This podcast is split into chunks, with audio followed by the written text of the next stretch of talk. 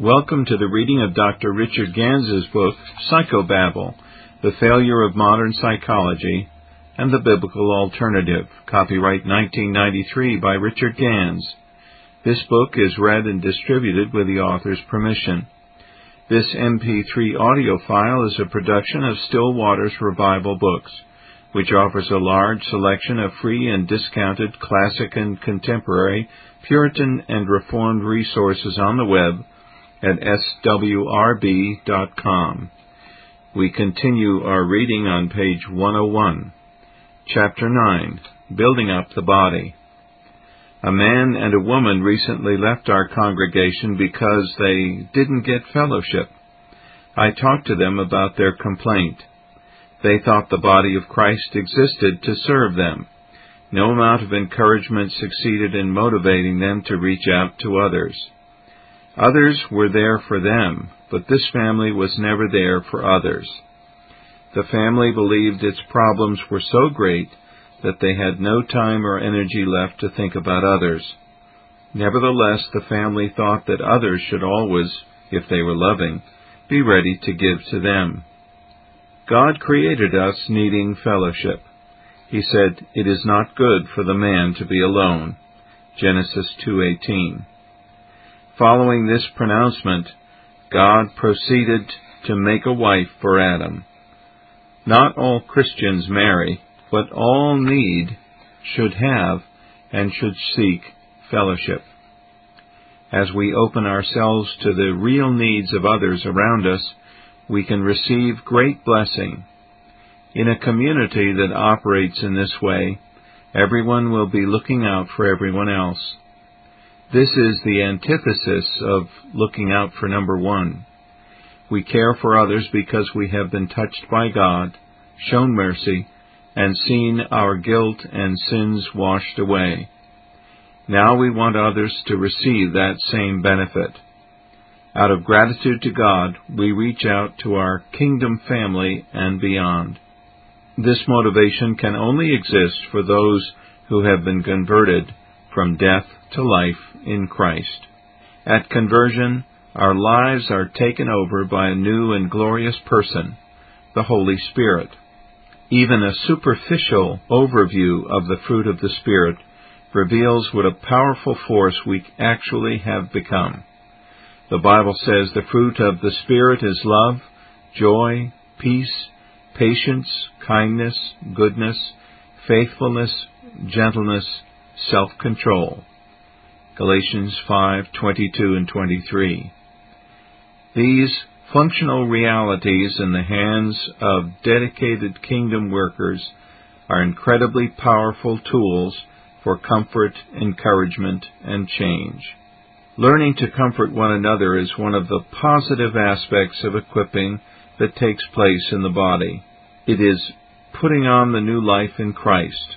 Paul said, Blessed be the God and Father of our Lord Jesus Christ, the Father of mercies and God of all comfort, who comforts us in all our affliction, so that we may be able to comfort those who are in any affliction with the comfort with which we ourselves are comforted by God. For just as the sufferings of Christ are ours in abundance, so also our comfort is abundant through Christ. 2 Corinthians 1 3 through 5. Emphasis mine. We are to follow Paul's example. The fruits of the Spirit, love, joy, peace, patience, kindness, goodness, faithfulness, gentleness, and self-control, are not for personal enjoyment, but for the building up of the body of Christ. Each person can extract from his own struggle that which can edify and uplift his brothers and sisters in Christ.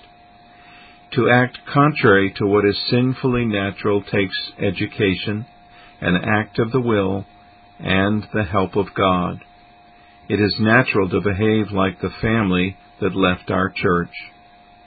In their difficulties, that family demanded that the body of Christ serve them. The result was their separation from the body of Christ. It is unnatural and takes deliberate effort to look to the interests of others before our own interests. This does not mean that we are to defer indefinitely dealing with our own problems. Rather, we must not be so intently focused on our own situation that we fail to see those around us who may be facing situations far more serious than our own. Self-deception plays a significant role in our failure to fulfill this command. I have never heard anyone say, Yes, I saw they needed help, but I didn't feel like it. But we are all guilty of intentionally not seeing those in need, as if this somehow negates our responsibility. We must resist the temptation to duck down the alley. We need to meet, not avoid, people and their needs. At times, we must put our own needs on the back burner. This is not done slavishly, by compulsion, but heartily, out of gratitude. We must also avoid playing the game of hide and seek with our Christian family. Often people who truly need assistance, intervention, or just an encouraging word stroke their self-pity by thinking, well, if they can't see I'm hurting, they mustn't care, so why should I tell them? Implicit in Paul's command is that we are to both take and receive the comfort that is ours in abundance in Christ. The structure of the church provides an often ignored opportunity. This opportunity comes because a church meets as a group. We are called to place ourselves in physical proximity with one another. This is just one of the reasons that the Church of the Air, TV, is a deficient notion. The members never know each other or connect in any way at all. The primary purpose of coming together is to worship God, but this group structure serves many other purposes as well, providing encouragement, support, accountability, and a physical confirmation of belonging to God's kingdom. The world recognizes the value of this concept and utilizes it with great success.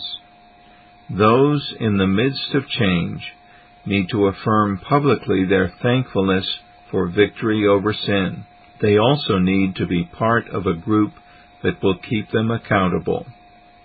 This is not primarily the responsibility of a biblical counselor, but of the church the counselor must direct his counselee to seek out a good, solid, biblical church, not only for the whole counsel of God provided through steadfast exegetical preaching, but also for accountability and acceptance in the struggles of life.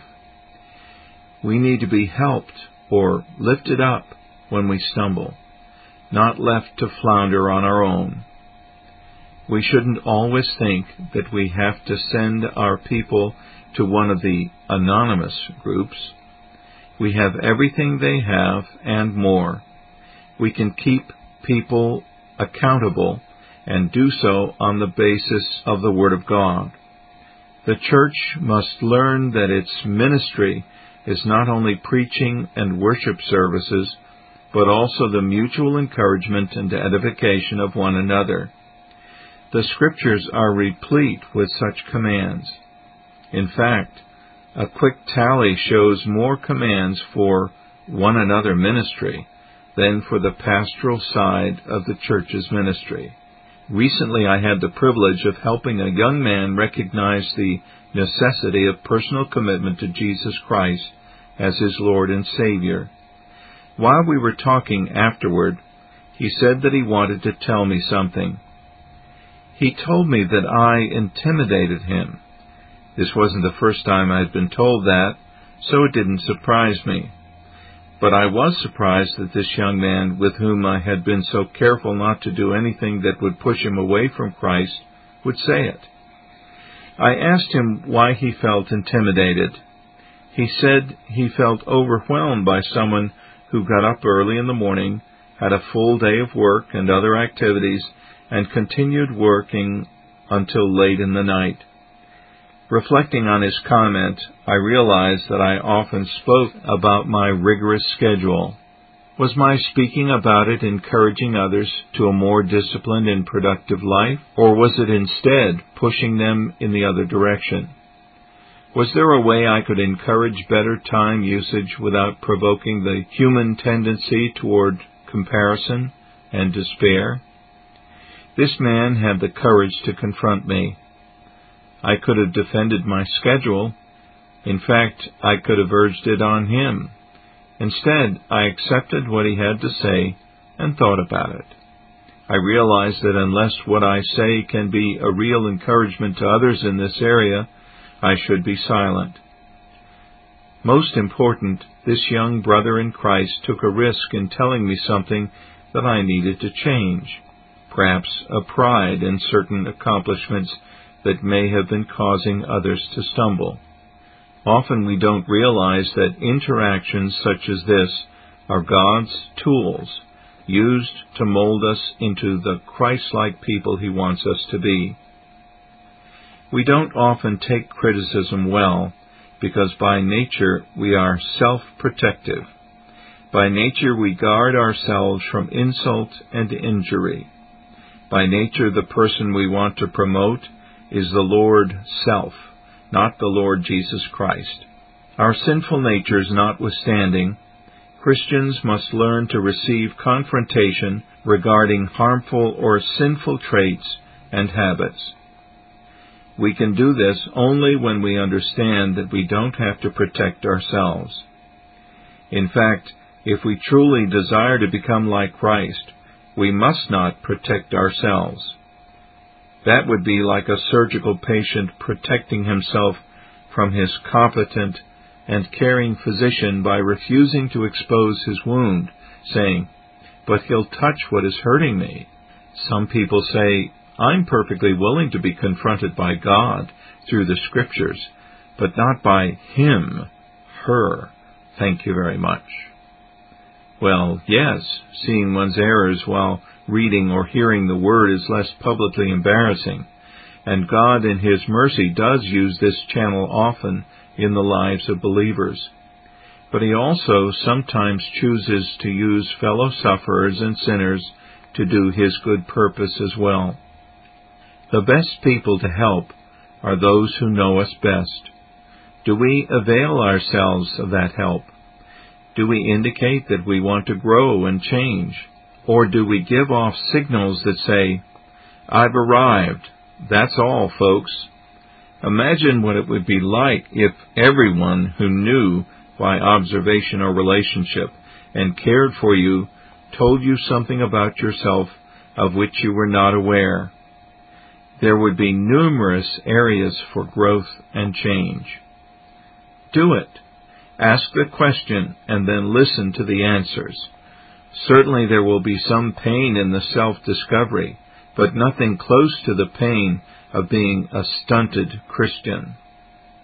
The payoff is tremendous. A life more closely conformed to Christ.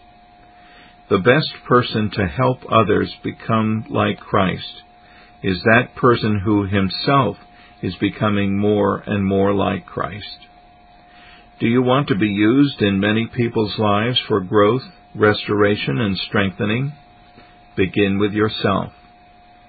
People are touched when others open up to the Spirit of God and in turn open up to the church. As a body, they stop hiding and instead seek to include others in the freedom they now have in Christ. Sometimes Christians hesitate because they have been harmed before. It seems safer to stay out of the line of fire, but this is a faulty strategy. The line of fire is also the lifeline. The obstacles, self-protection, apathy, discouragement, and strife are difficult to overcome, but not impossible. A biblical church is a living body willing to listen to the hurts of others, even as it acknowledges hurts of its own. Not all hurt and pain can be eradicated in the Lord's Day preaching. Church members need to be sensitive to the needs of others, seek ways to comfort the hurting, acknowledge their own sins, and be willing to confront and be confronted. When that happens, a church is built up.